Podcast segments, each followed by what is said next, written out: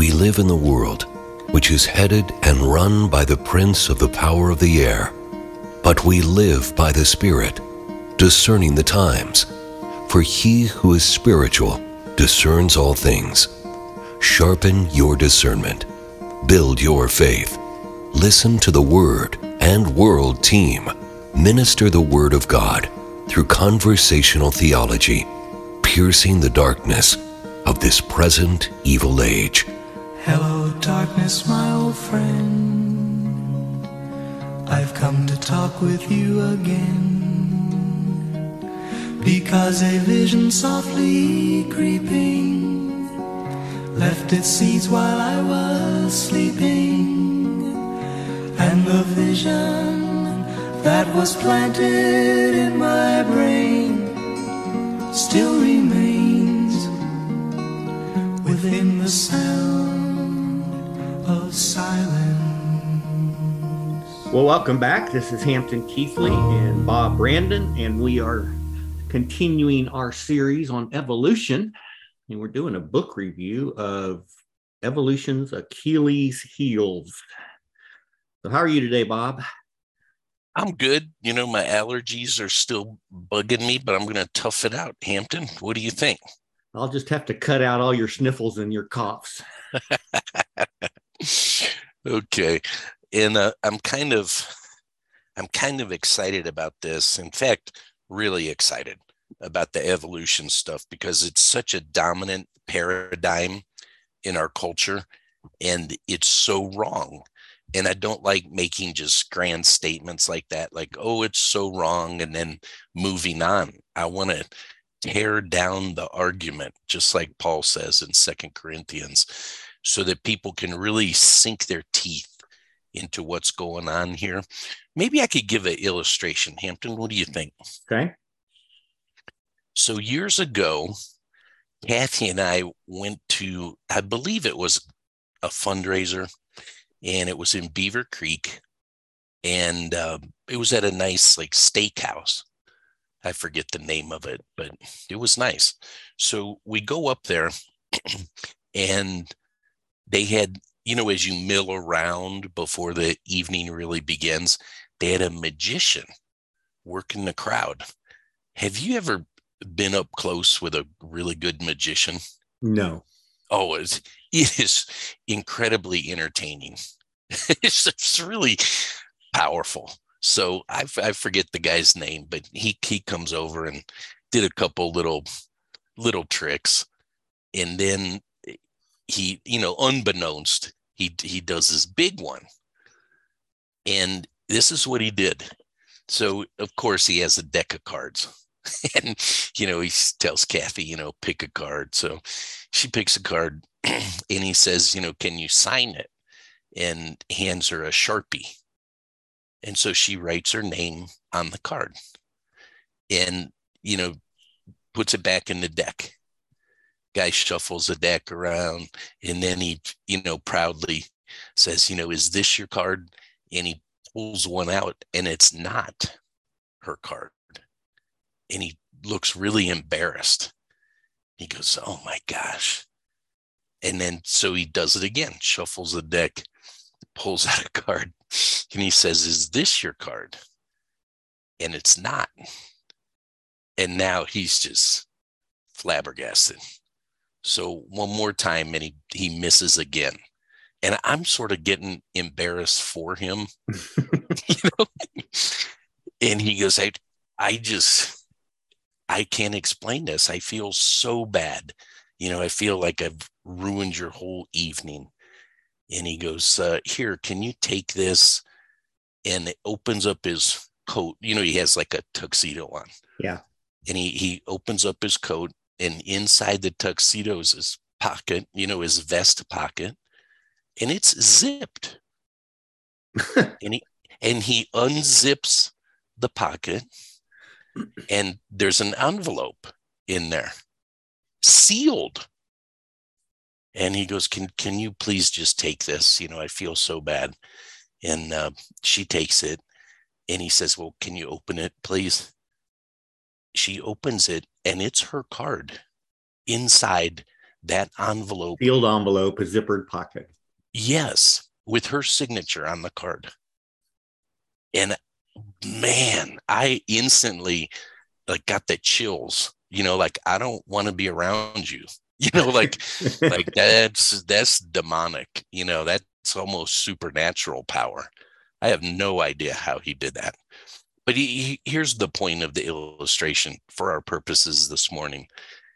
It's a trick, right? And if someone says to me, you know, a uh, a trusted advisor says to me, Bob, Bob, that was a trick. That's not a, a supernatural power. I I would believe him, Right. right? I, I would go, yeah, okay. But what if my trusted advisor went through the entire trick and showed step by step how that magician did that? That would be much more beneficial to me.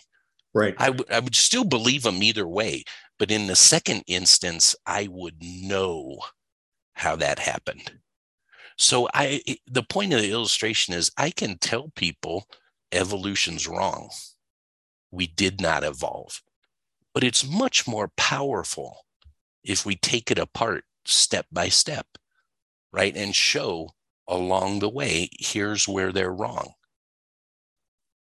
So that's why I want to do this because, you know, I really want to follow Paul's um, encouragement in Second Corinthians. Let me let me just read it because it's such a, a good passage. It's common, you know. We've we've read this before and people are familiar with it, but I want us to be re-impressed with it. So this is Second Corinthians chapter ten, verse one. I'm reading from the Net Bible, Hampton. Well, you should be. And I'm so proud of this because every time I open this Bible, you know, there's a the first little page, you know, of books, you know, it's blank. And I mine is not blank. My first little page is signed by a guy named Hampton Keathley. so I thank you so much for this Bible. So here's Second Corinthians 10, starting in verse 1. Now I, Paul, appeal to you personally by the meekness and gentleness of Christ. I, who am meek when present among you, but am full of courage toward you when away. Now I ask that when I'm present, I may not have to be bold with the confidence that I expect I will dare to use against some who consider us to be behaving according to human standards. For though we live as human beings, we do not wage war according to human standards. For the weapons of our warfare are not human weapons, but are made powerful by God for tearing down strongholds. We tear down arguments and every arrogant obstacle that's raised up against the knowledge of God. And we take every thought captive to make it obey Christ. That's a powerful passage. So, the way I perceive evolution is as a stronghold, right? It's the mm-hmm. world putting up barriers to faith. And because it comes from the world of science, it has a lot of power. It's it's maybe Hampton. Um, correct me if I'm wrong, but the most powerful paradigm in our culture. No, I agree. Yeah, I okay, I agree too. Whether you're a So- capitalist or a socialist or anything, It- Democrat or yeah. Republican. yeah, correct. I mean, it's it's foundational because they don't people don't want to have a god to be responsible to. So this gives them an option. They think. I think I do think that's the case. And so as we go through um, the case against evolution step by step, I think listeners will be amazed at just how wrong it is at every critical point. It's dead wrong. So let's take our time and work through it. What do you say? Okay. How do you want to start this chapter? You said you highlighted half the chapter. I don't want to read half the chapter. so. Where did Yeah. you first start highlighting? What? what first sent first sentence. Oh, okay. We're in so this, this chapter is written by Dr. Dar- Donald Batten.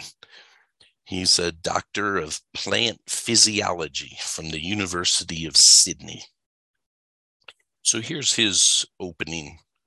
Uh, well, his opening little paragraph is a one sentence paragraph, and then I guess the next couple sentences are critical. So I'll, I'll read his first paragraph just to lay some groundwork. The full title of Charles Darwin's 1859 book expressed the concept of natural selection. And that's the title of this chapter, right? Natural selection.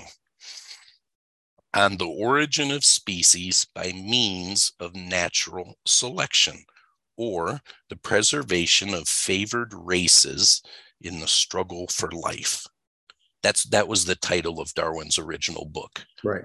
in 1859. so, nature, in quotations, preserved individuals that were best suited to the environment. Natural selection is really a very straightforward, common sense idea, isn't it? It is. Yeah. it, was uh, no question that that's an accurate observation. So he goes on to say creatures with features, I love that rhyme, hmm suited to survival in a given environment tend to survive better than those that do not have those features. Okay, perfect. But here's the problem as we go through this chapter evolutionists will assume that natural selection equals evolution, Right. And it doesn't. We all can see, you know, the common sense observation. Yeah, if, if you're more fit for your environment, you got a better chance to survive it and hence reproduce. So over time, organisms start to look really fit for their environment. That's not evolution. That's, you know, at best, that's adaptation. Right. Do do species adapt? No question. No question at all. But let's work through this chapter and see where the where the fault lies.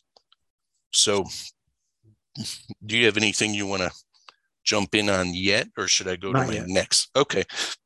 So on page 16 Hampton down at the end of that page natural selection was the only mechanism Darwin proposed in the origin of species to explain the origin of all the diverse life forms on Earth. So let's pause there for a second. so, natural selection, right? That idea that the more fit an organism is for its environment, um, it is selected to, re- in a sense, like blindly, right? But selected to reproduce more because it's more fit. And so Darwin didn't know how that happened, but you could almost see it before your eyes. It's a good observation. In other words, Darwin doesn't know anything about genetic mutation. No. Well, that was part of the Behe book. Correct. The black box. Darwin thought that the cells were just a glob of goo or something. Correct. So you could see how species would adapt. And, and that's all he's saying. Um, but he doesn't know the mechanism for that. But he's using that observation to explain the origin of species, Right. like how, how we got here. Let's keep in mind for our listeners, we've we've said this on a previous podcast. Evolution's not biology. Evolution is a theory of origins. It's trying to explain how we got here because the fundamental assumption is there is no God. Right. So, which which proverb says the fool has said there is no God. But that's the fundamental assumption. And so evolution is used to explain how we got here. Not, not that there was already a bunch of stuff and then it adapted. It's trying to explain how human beings came to be on Earth from ultimately, right, from single celled organisms. Yeah. Well, I had highlighted actually the second half of that paragraph in the next one. Okay, well, go hmm. ahead. Go ahead. Read it. Said he had no knowledge of genetics and mutations or their molecular basis in DNA. He proposed that small variations were always occurring and that those that favored survival would be preserved, thus propelling an organism toward an entirely different organism, given enough time. Evidence for natural selection is commonly held as proving evolution, since organisms are often able to adapt to changes in their environment via natural selection. There is no shortage of stories of natural selection, and so we are continually bombarded with the message that evolution is happening all the time. But is this really evolution? Okay. Okay. So, you know, I had that underlined as well. And the way I underline, you know, instead of like literally underline, I'd, I'd rather mark a vertical thing on the side mm-hmm. of what I'm interested in. So if I have like one mark, yeah, that's important. I should look at that. If I have two marks, that's really important. If I have three marks, it's critical. I have four marks oh, on that section you just read. Good. Evidence for natural selection is commonly held up as proving evolution. It doesn't. All it does is a very common sense idea that, yeah, you're better adapted if you're more fit. You know, those animals will tend to survive and reproduce that are more fit for their environment. It doesn't change an organism at all, makes it more fit. That's all. But it can't describe origins right. of stuff. So next next paragraph.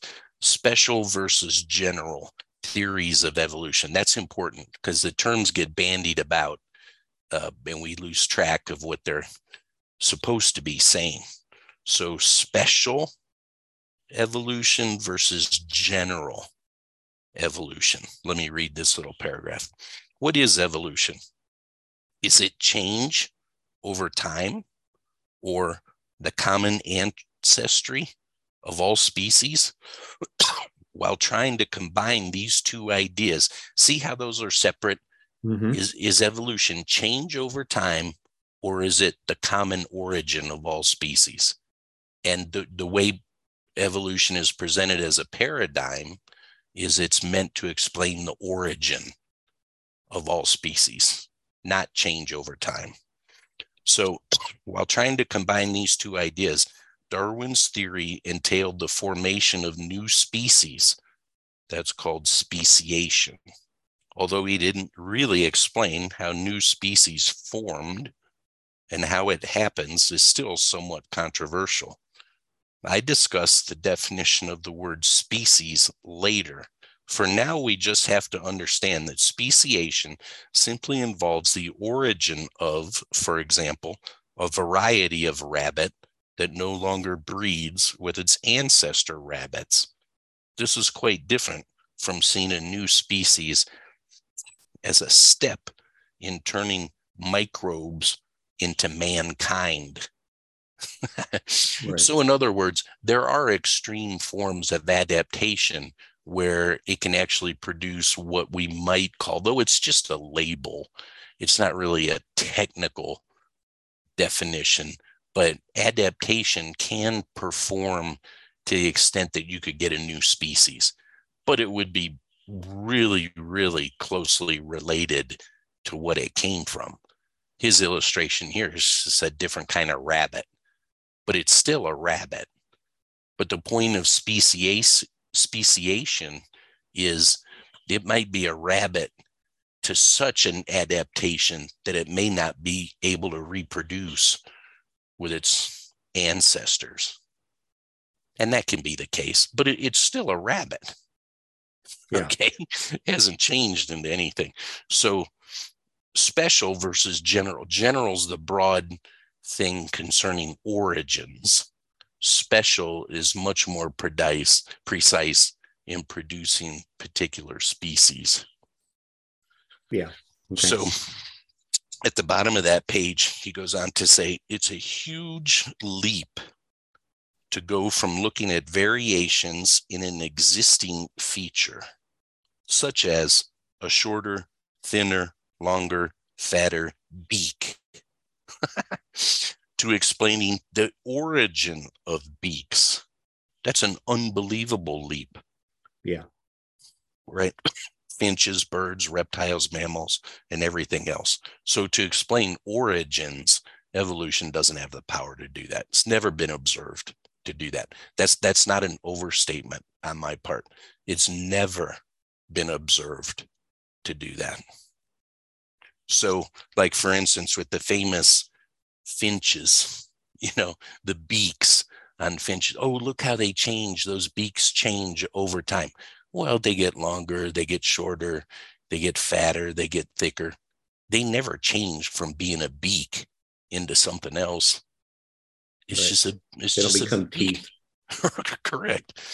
So how does looking at the variation in dogs explain the origin of dogs? Here's the next paragraph. Indeed, the evolutionist Professor G.A. Kerkut, a well known British authority on invertebrates, distinguished the special theory of evolution, speciation, from the general theory of evolution, the common ancestry of all living things. So here's his quote, Kerkut. This theory can be called the general theory of evolution, and the evidence that supports it is not sufficiently strong to allow us to consider it as anything more than a working hypothesis. It's not clear whether the changes that bring about speciation are the, of the same nature as those that brought about the development of new phyla. Those are major divisions of living things, of which there are about 80, including microbes. The answer will be found in future experimental work and not by the dogmatic assertions that the general theory of evolution must be correct because there's nothing else that will satisfactorily take its place. Yeah, once you remove God from the equation, yeah, yeah then there is no explanation other at least bandied about other than evolution. But that's all premised on the assumption there is no God. Right. Well, he uses GTE throughout the rest of this book. And so yep. this is to, where he defines that as general, the general theory of evolution. Correct. As opposed to what's the other abbreviation? STE. Yeah. Speciation or special. Correct. Now I hear sometimes people use terms micro and macro evolution. Yeah. Yeah. So I, I like those. Another way of, of calling it instead of STE and GTE, correct? Yes, correct. So micro evolution would be what we're calling adaptation. Yeah. And and that can be pushed biologically successfully to even include speciation. But the thing's still a, you know, a rabbit's still a rabbit, for instance. Right.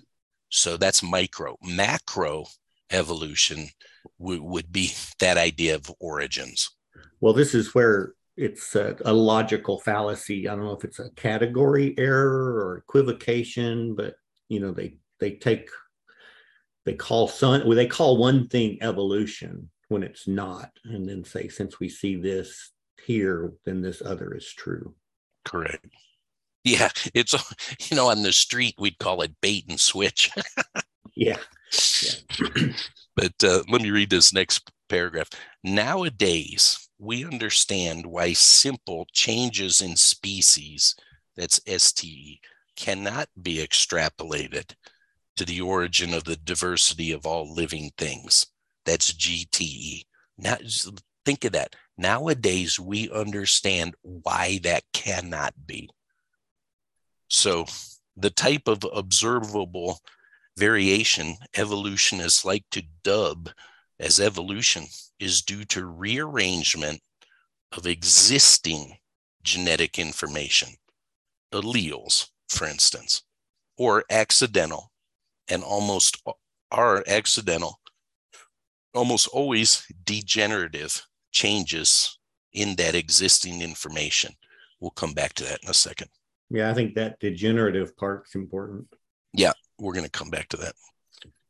However, microbes to mankind evolution requires the formation of new complex information laden suites of genes containing the instructions for making, for example, muscle cells, bone, nerves, feathers on reptiles, etc., where none existed before.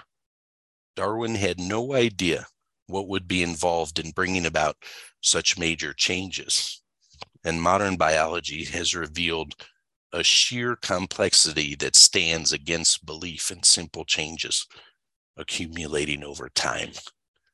Maybe, maybe another illustration to explain that, particularly what, what you pointed out earlier. Say, I'm imagining this, but at like Ford Motor Company, they probably have a construction manual for how to build one of their cars. So if you're going to build a Ford Mustang, they probably have a manual on how to go about doing that. And I imagine that manual's thousands of pages long. Right. If you went into that manual and took out some of the pages, smudged some of the pages, doubled some of the pages, etc. Do you think that Ford Mustang would come out in better shape or worse shape? I think uh, I certainly have a few nuts and bolts left over. so, in other words, um, when you imagine what we call our genes, our genetic material, our DNA, that's unbelievably complex information. Like a Ford Mustang would be nothing compared to a human being in complexity. It not even close. It would be, I don't know what the order of magnitude difference would be. So if you go into that genetic information mm-hmm. and mess with it, that chances of you improving the final product are almost nil. Right. Correct. Uh, there, there can be some advantages to very minor changes, which we'll point out in this chapter, but you're not going to create a better Ford Mustang. You're not going to create a better human being. You cannot create a human being from a microbe that way. So I remember going to a conference years ago, and um, these guys were from Cornell, these biologists. They had a computer program, and they were going over uh, what ha- what really happens because of mutation. So mutation in any species does happen, and it happens quite often right? This author will make that point later on in this chapter. Um, but mutations are 90 plus percent, and I think that's like high 90s, but I forget the exact percentage. Harmful. They're not helpful. They don't create better organisms. Everybody knows this in their gut.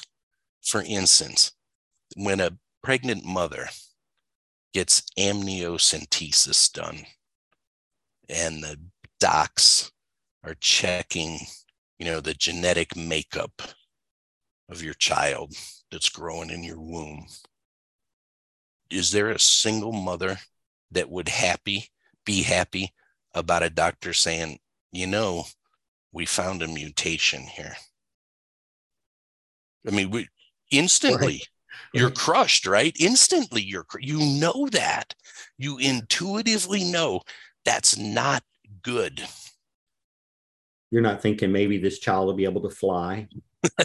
no, you're going, oh my God, you know, is it going to be Downs? Is it going to be, you know, something else that's common? You're just crushed. Like Michael Jordan is not a mutant. There's nothing wrong with his DNA. See what I'm saying? Yeah. Yeah. So mutations do not create better things. They happen all the time. Fortunately, a lot of them, you know, don't make much difference. But they do happen. Species do adapt, but you can't create anything new. You can only break or eliminate what's already there, but you can't create something new. Like you like you said just off the top of your head right? You can't create wings when there aren't wings there. Yeah. So that was a critical paragraph. Anything else you want to point out? Well i i had highlighted i've gone i've gotten lost now in my kindle book um the next thing it talks about is a guy named roger lewin mm-hmm. who wrote in the science journal. Yeah, I want to back and, up though before we get to Lewin. Can you hold that? Yeah. And we'll get get to him next. But I, I wanted to make this important point then. So remember how last time when we were um, working through Behe and we gave an illustration of what these guys are saying at conferences. Mm-hmm. And you know, when they think no one but them is listening, right? right? They're they're much more honest. Here's another example of that. So let me just read the paragraph that sets it up. And and you're talking about Lewin. Okay, I'm sorry I interrupted there, but it, it is Lewin that he's referring to. So I'm going to read his quote from that conference. Okay. So in November 1980, some of the world's leading evolutionary biologists held a conference billed as historic at the Chicago Field Museum of Natural History. Reporting on the conference in the journal Science, Roger Lewin wrote The central question of the Chicago conference was whether the mechanisms underlying microevolution can be extrapolated to explain the phenomena of macroevolution at the risk of doing violence to the positions of some of the people at the meeting, the answer can be given as a clear no. Yeah, that stood out to me because I recognized Roger Lewin as an actual guy who believes in evolution. Correct. And he's just flat out saying, printed in a prominent publication, the journal Science, the answer is no.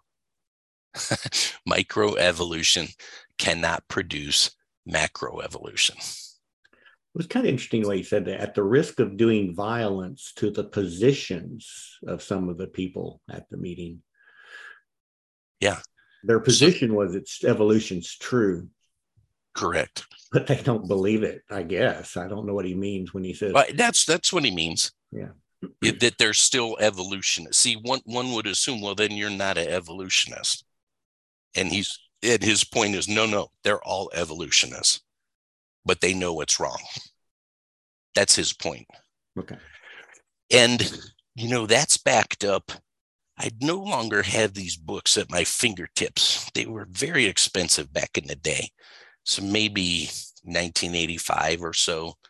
Um, don't hold me to that, but that's ballpark.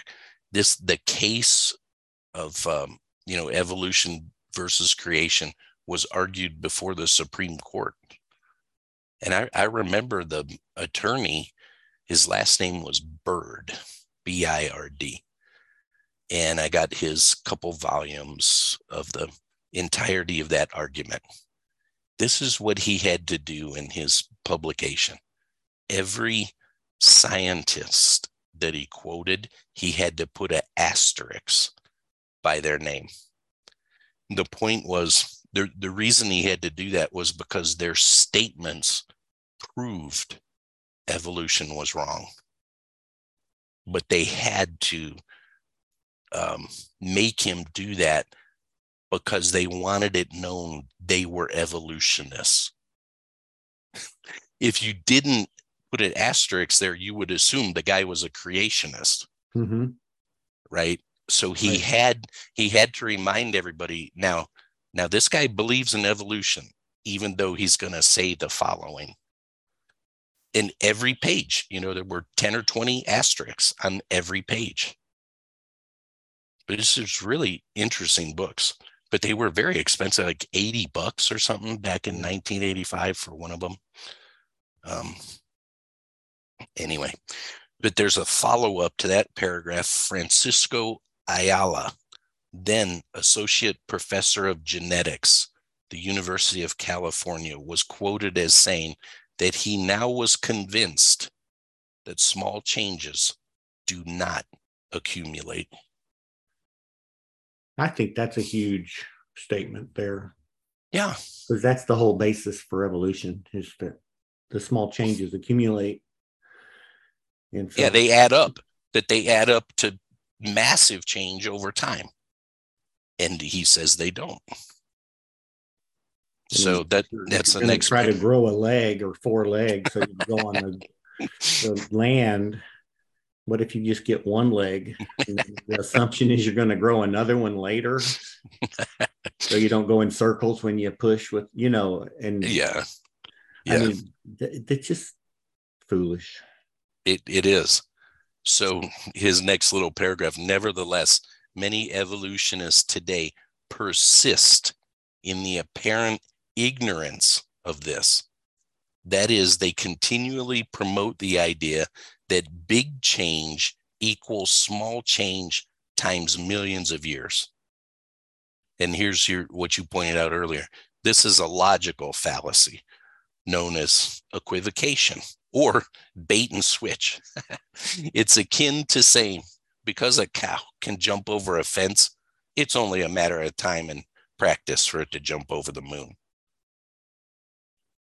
I would say That's it's not. that's why some people don't want to use the term microevolution Mhm. because then it's easy to make that leap. Yeah. Yeah. So then the next section, I don't know how deeply I might skip through this, is sort of an important one, but the title of his next section is natural. was one sentence I just he says saying things like evolution means change. Here is an example of change. Therefore, evolution is a fact. Yeah. That's a common argument. I've heard that. Yeah, very common.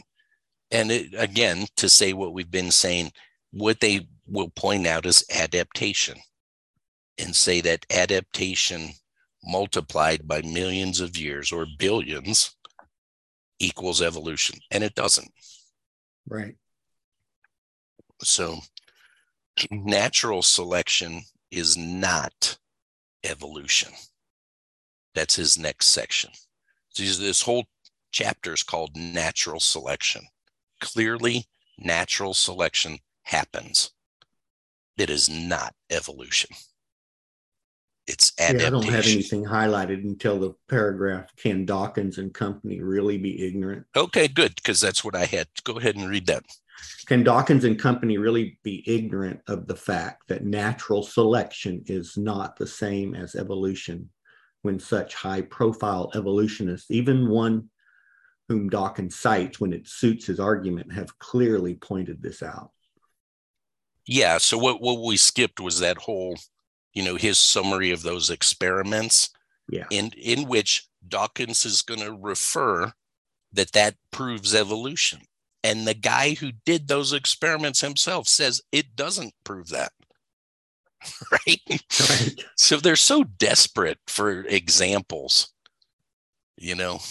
But then read the following uh, little paragraph. Yeah, following Darwin's example, evolutionists, despite claims to the contrary, still like to talk of natural selection as a creative force, but it cannot create anything.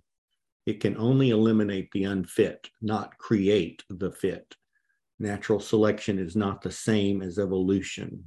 Survival of the fittest, elimination of the unfit, does not explain the arrival of the fit. Isn't that it? So that's a great way to like lock it into your brain. Mm-hmm. Survival of the arrival. fittest does not equal arrival of the fittest. Yeah, that's good. That's a great way to say that, but it's hugely important.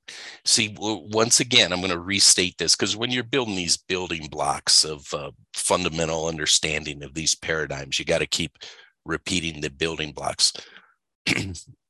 Adaptation does not create information. It can only it only comes about by messing with the information that's already there. Ken, Okay. yeah, Ken Ham has a funny thing. He talks about dogs and how you just keep getting rid of information and get rid of information until you end up with a poodle. yeah, so he doesn't like poodles, I guess. But yeah, well, that's right. You know, back to our Ford Motor Company illustration, you cannot add new pages. You can only smudge, eliminate, reword old pages. You can't add new pages. Right. So, what's the next section? Because that that finishes out the, his little subsection. Natural. Well, he goes into a evo- lot of detail saying that uh, Darwin didn't come up with the idea, but stole it from other people. Mhm. So I don't. Yeah. I don't know that that's um, that important. No, I don't think it is. And I, and I, you know, I don't like. I certainly understand fully what you're saying. I, I wouldn't call Darwin a thief. He, I mean, he may be not that you were. I'm. Your point is just that that was an idea. But That yeah, a lot of, there were several other people writing at the same time, Yes. and Yeah. he was in the same town in science um, clubs, if you will, Correct. and so he would have been listening to them talk. Correct. Correct. So yeah, we don't need to go over those other guys from a couple hundred years ago. So um, then his next section is natural selection is not a refutation of creation. Not that I had anything to read there, but that's a good point. Um, so let me back up from it. Let me read it one more time and then back up from it and give some perspective. Natural selection is not a refutation of creation. You know, the fact that we see it happening Mm-hmm. fits perfectly in my worldview. My my biblical worldview doesn't eliminate that. That's fine. Right? What I was going to back up and say is I have really made this a sincere endeavor since I came to faith as a 21 year old and like around 1981. I've never found anything that contradicted the Christian worldview in any of my studies, in any subject. Yeah. Never, I've never found that. And I'm completely open to it. If someone has that, bring it to me. I want to know. I've just never seen it. So his next section. I, I thought it was interesting the the idea of species changing, kind Yeah. of, you know. I guess it said one Bible. I was interested in this. One Bible translation actually used the word species, and so that caused a little bit of confusion. in- you know, Mhm. Instead of genus, Yeah. and then I guess another Bible did translate it with genus. Well, let's read his, you know, a paragraph, a key paragraph for me in his next section, because Okay. his next section is is titled "What is a species?" Okay, so this is good material. uh, in the middle of page 28, I'm not sure where that would be in your Kindle, but there's a I found it. par- okay, there's a paragraph that says in Genesis 1:11 the Bible speaks of God creating plants. And then he's now he's going to quote the Bible. God said, "Let the land produce vegetation, plants yielding seeds according to their kinds, and trees bearing fruit with seed in it according to their kinds." It was so. Then he goes on to say, the formula according to their kinds or after their kinds is used repeatedly 10 times in reference to the creation of different types of living things in Genesis chapter 1.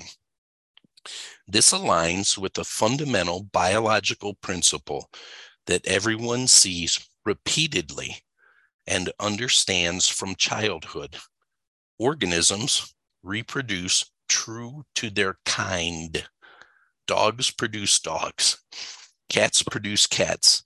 Mango trees produce mango trees, etc. No one has ever observed otherwise. That's a strong statement, and it's 100% true. It's not an overstatement. Yeah. Right? Cat, a cat has never given birth to an eagle. okay. Right. Right. Well, I we skipped over this one thing, but I thought it was interesting uh, that the fossil record they find, you know, a fossil that looks like a shrimp looks like today, and they date it millions of years old, and then they name it a different species. hmm And even if it's the same thing found on a different continent, then he says they would give it a different species name. hmm thought Yeah, we'll we'll get to that. Yeah.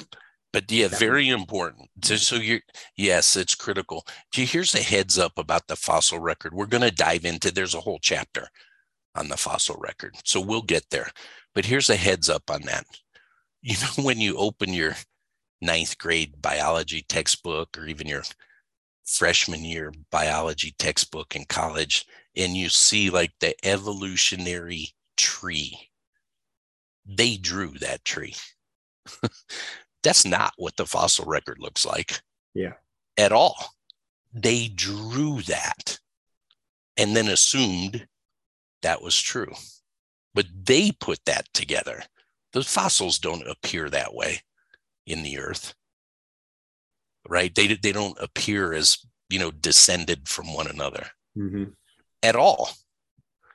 So let's finish out this paragraph when he says, No one has ever observed otherwise. But evolution entails the belief that time and time again, one basic type of organism has changed into something radically different, such as worms changed over time into humans as one prominent evolutionist characterized it in The New Scientist. Speciation, that is, changes within the created kinds, is assumed to be proof of larger idea of GTE, right? The origins. Mhm. And yet, as pointed out above, speciation is a well accepted part of the creationist model. so Yeah. then he, Well, then he that that uh, ties into Noah's Ark in a big way oh, a big way. because he didn't need to take uh, several hundred pairs of dogs. He just needed two. you know. Yeah. Right so further on in this you know a few paragraphs further marsh he he went into detail a scientist named marsh dr frank marsh um, so we're going to pick it up there marsh coined the term baramin that's a really good term Mhm. I'm glad glad he made that up for a created kind from the Hebrew bara, which means create, create, and min, which means kind. So Marsh biologists coined the term baramin, like a created kind. and defined criteria for discerning the descendants of the created kinds. Baraminology is the systematic study of the created kinds. And so on. That's a good, really helpful, mm-hmm. uh, but, but, right? Because, it, you know, as they study in that direction more and more, you can begin to see, you know, the faint outlines become darker and clearer as you can begin to see how these certain categories of animals came from certain kinds. Right. They can see that. That's exactly what the Bible says. You know, there's a strange way in which at least my biblical view of it is you can see God creating the original kinds, and then they get more and more specific down through their generations to fit better and better into certain niches. Uh, you know, I could see that happening. Not that God created all life by evolution at all. He's the creator, He created them but you can see adaptation happening. You could almost see that as being part of God's plan. But with that, you can't go in reverse. You can only go forward. You know, once you've broken your genetic material to enable you to fit more closely into a certain niche, you can't back up. You can't back out of that niche. Right. And and that's why animals go extinct. I lost that thought earlier. I was going to talk about that when I was at that conference, and these professors from Cornell were talking about, yeah, there's mutation, and it helps an animal, you know, eventually fit into a certain niche, but then it gets stuck in that niche, and quite often they go extinct because of that. So interesting. Yeah, it is. And so his point was, you know, when you'll see a general article in a newspaper, you never want to get your science from popular sources, you know, or your theology, by the way. Get your theology from the biblical text. Don't get it from other sources.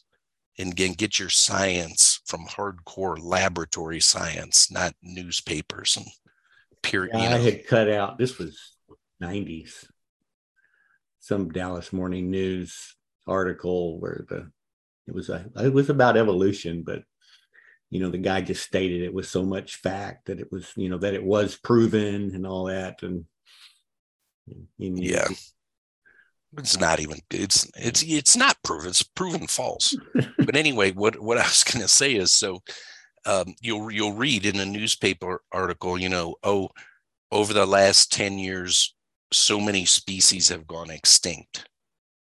And they'll attribute that to climate change. You know what caused them to go to extinct? Mutation. Right. And that's what these biology professors from Cornell were presenting at the conference. And it was persuasive. Here was their main takeaway from it they couldn't get published with the right. with that kind of a news. Yeah, with that argument, because yeah.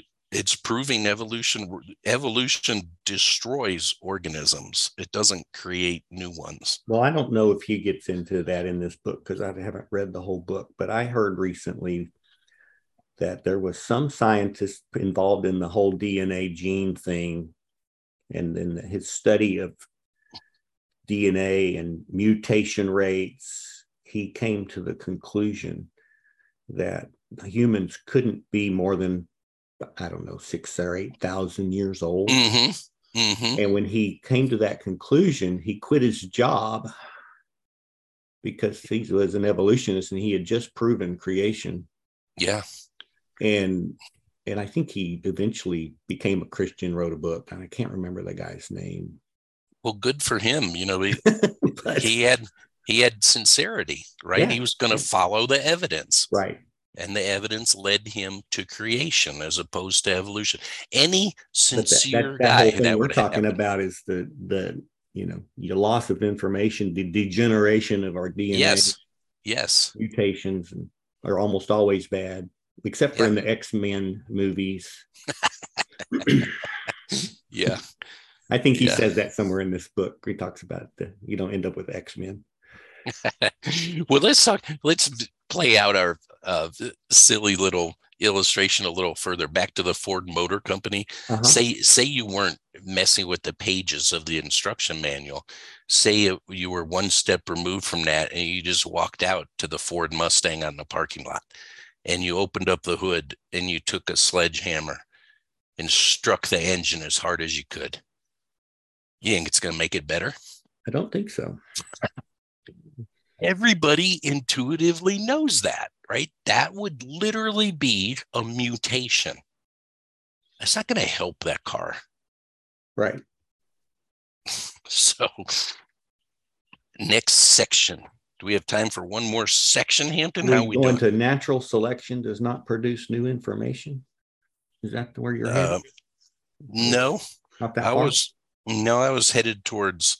Um, I was just going to mention the next section for me was the rise of new species is not a problem for creation. I was just going to state that. Yeah. Right. Okay. And then move on to the next section. The process of speciation does not support evolution. So the main, I'll, I'll read the last paragraph of that section and I'll, I'll just explain what he talked about for a couple pages. yeah, I had that so- highlighted. That's where I was. Okay. So there's all these experiments in biology. They're fascinating. I, I mean, I love the field of biology. You're studying God's handiwork. So he goes through all these uh, observations on the different cichlids in the world, right? Those small fish hmm that, that vary in color so much. And there's just been, oh gosh, tons of material written about that stuff. but they're not evolving. They're still cichlids. They're just different color cichlids and so on. So the final paragraph of that section, no one has ever observed speciation that involves the addition of a new biochemical pathway, nor has anyone developed a workable model for such changes. Speciation entails the rearrangement and or loss of existing genetic information from populations. Speciation gives no support to the general theory of evolution. So that's just the point we've been making. Yeah. Yeah. Anything to add there on the kick? Well, there was one pet thing that caught my eye in that par- that section. He goes he's talking about the guppies and how they changed Uh-huh. in like four years. Uh huh. He goes, the rate of change, and this is a quote, the rate of change, a rate of change some 10,000 to 10 million times faster than the average rate determined from the fossil record. I got, I thought, what kind of a statistic is that? 10,000 to 10 million? I mean, that's Pretty broad. range. and they just, you know, who came up with those numbers? Yeah. I. Uh, 10,000 people or 10 million people died from the flu. That's a big difference. Correct. But it, and his point, you know, within the larger context of that was that speciation can happen within a few generations. Yeah, within four years. Yeah. Yeah. And there was one comment, I don't remember where, but he talked about the guy that worked with uh what was it, bacteria he was growing for 20 years and he had 40, 400,000 generations. of hmm This one, he goes, the guy gets a, a, a medal for persistence or Perseverance. Yeah. perseverance. I thought, Yeah. "Man, I've been spending 20 years growing this mold Yeah. or whatever. And Yeah. Of a bacteria, a single celled organism. Yeah. No change, no change over all those generations. Right. It hadn't, it, no, it hadn't changed into something else. Does he talk about junk DNA in here? He mentions that. but they, They- of course, they found it out was it's the, not junk. the reason they came up with junk DNA and threw away 98% of the DNA. It was because the amount of change, there was no way you could have all that. yeah, The necessity of the all changing was too great. The odds you needed quadrillions of years or something like that. right. So um, the next section, we're, I'm just going to explain instead of read. It's critical, but we did. I might read some of it, but we covered the essence of what this is saying with Behe. Mhm. The title of this next section is Natural Selection Does Not Produce New Information.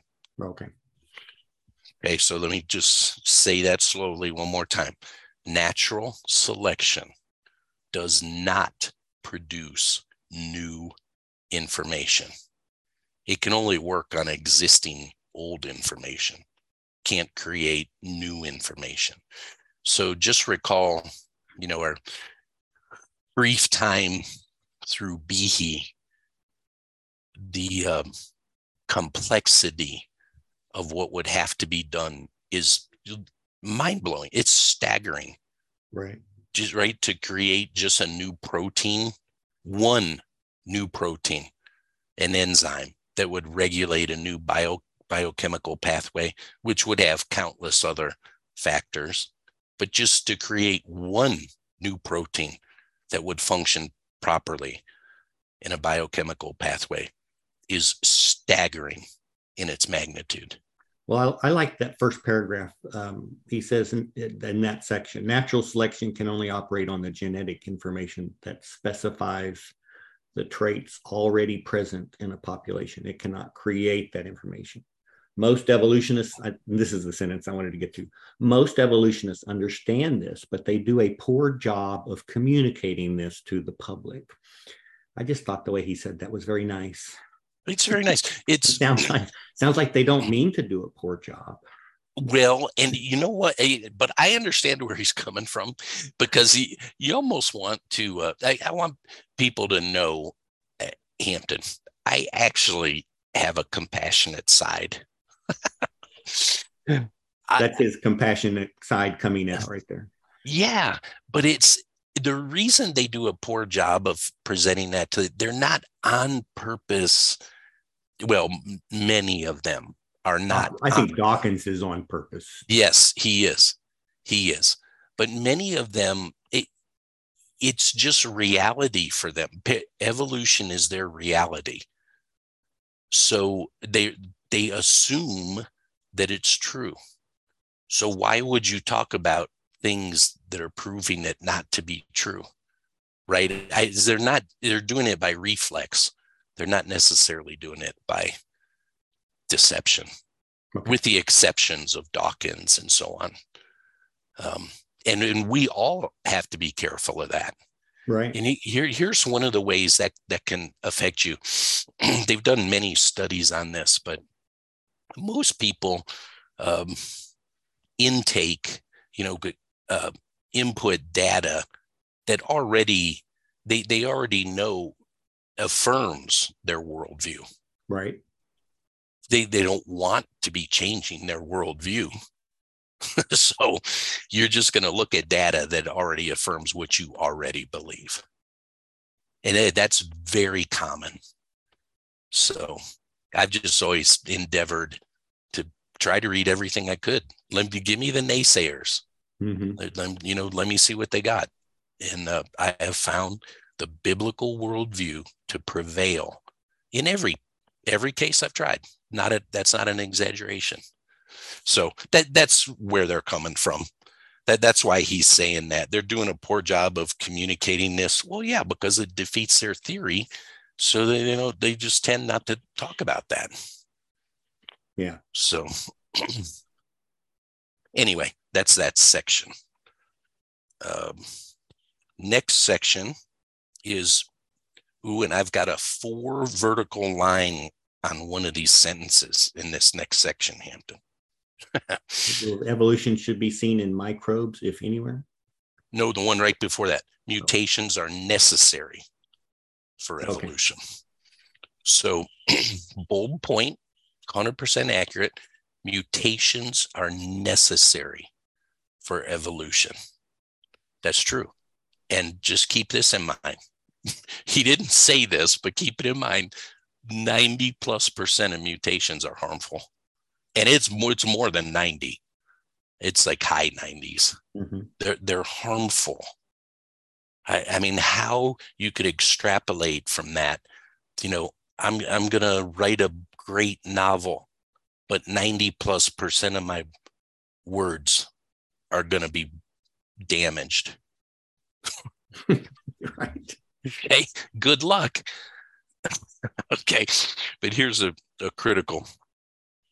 He's setting up that, you know, at the paradigm of a mutation can build a better thing, only to destroy it. But so he's gone into that. Then he says, however, when studied at a molecular level, we always find that something was broken to produce these new traits rather than created.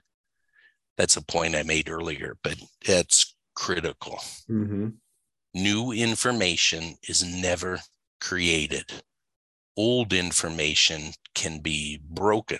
And it, that sounds sort of strange until you, you think of something like maybe the easiest way to say it at a, a street level is that a lot of our uh, chemical pathways in fact, all of them are regulated by proteins and enzymes. They almost work in certain cases like switches. So if, if you had an on switch that produced a blue color, right? This this lid is blue, but that on switch got genetically mutated and now it's an off switch the thing became a different color. It didn't add a new switch, it broke the switch that was there. Right. That's critical to understand. You can adapt that way, but you can't create that way. And that's what we see in biology. We see adaptation, adaptation everywhere but you don't see the creation of new kinds. So, and he goes through, you know, with all the fly experiments on Drosophila. That's a fun name for an organism. Here's a little trivia, Hampton, because this uh, podcast has been so heavy. Let's let's wrap it up with this, don't you think? And then we'll finish this chapter next time. Okay. So here's a fun illustrate, not just a fun little piece of data. My favorite, I like the scientific names of these, of certain organisms, like the, uh, back to the X-Men, the Wolverine, the scientific name for the Wolverine is Gulo Gulo. what? Gulo, like G U L L O, G U L L O. Okay. The Gulo, Gulo, Gulo. so I used to, with the swimmers, you know, I used to do on Saturday mornings with the young kids, we do the Ocean Olympics. And I'd make each kid be a different ocean creature. Okay. So, of course, we had the uh, orca, we had the great white shark, we had the tiger shark, we had the uh, sea turtle. leather we had the leather back and anyway we had fun you know everybody identifying with a certain but then i would make them memorize the scientific names of those animals. Like the great white carcharodon carcharias they'd have, they'd have to say it was fun. But my favorite name for an animal is um, i'll say the scientific name and then see if you can pinpoint what creature that would be. Smilodon fatalis. Smilodon? Would that be like a saber-toothed tiger or something? That's a saber-toothed tiger. the scientific isn't that a good one? That's a good one. You can figure that one out just from the name. Smilodon. I had to memorize a whole bunch of scientific names in the eighth grade, and some of them stuck with me, like Dasypus novemcinctus. Oh my gosh, what's that one? Armadillo. has nine rings, I guess, on its shell. So Novemcinctus. But you know, they have an armadillo has a I think it's the armadillo has a really interesting biological quirk. They they only give birth to twins. Really? I think so. Oh, that's interesting. And and only in groups of four. So like two twins and two twins. They they only give birth four at a time and they're twins. I, I think that's the case. And yeah, it's okay. fascinating. All right, champ.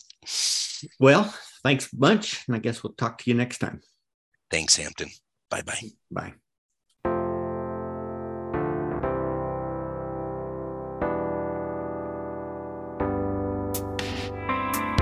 Therefore, I exhort you, brothers and sisters, by the mercies of God, to present your bodies as a sacrifice, alive, holy, and pleasing to God, which is your reasonable service. Do not be conformed to this present world, but be transformed by the renewing of your mind, so that you may test and approve what is the will of God, what is good and well pleasing and perfect.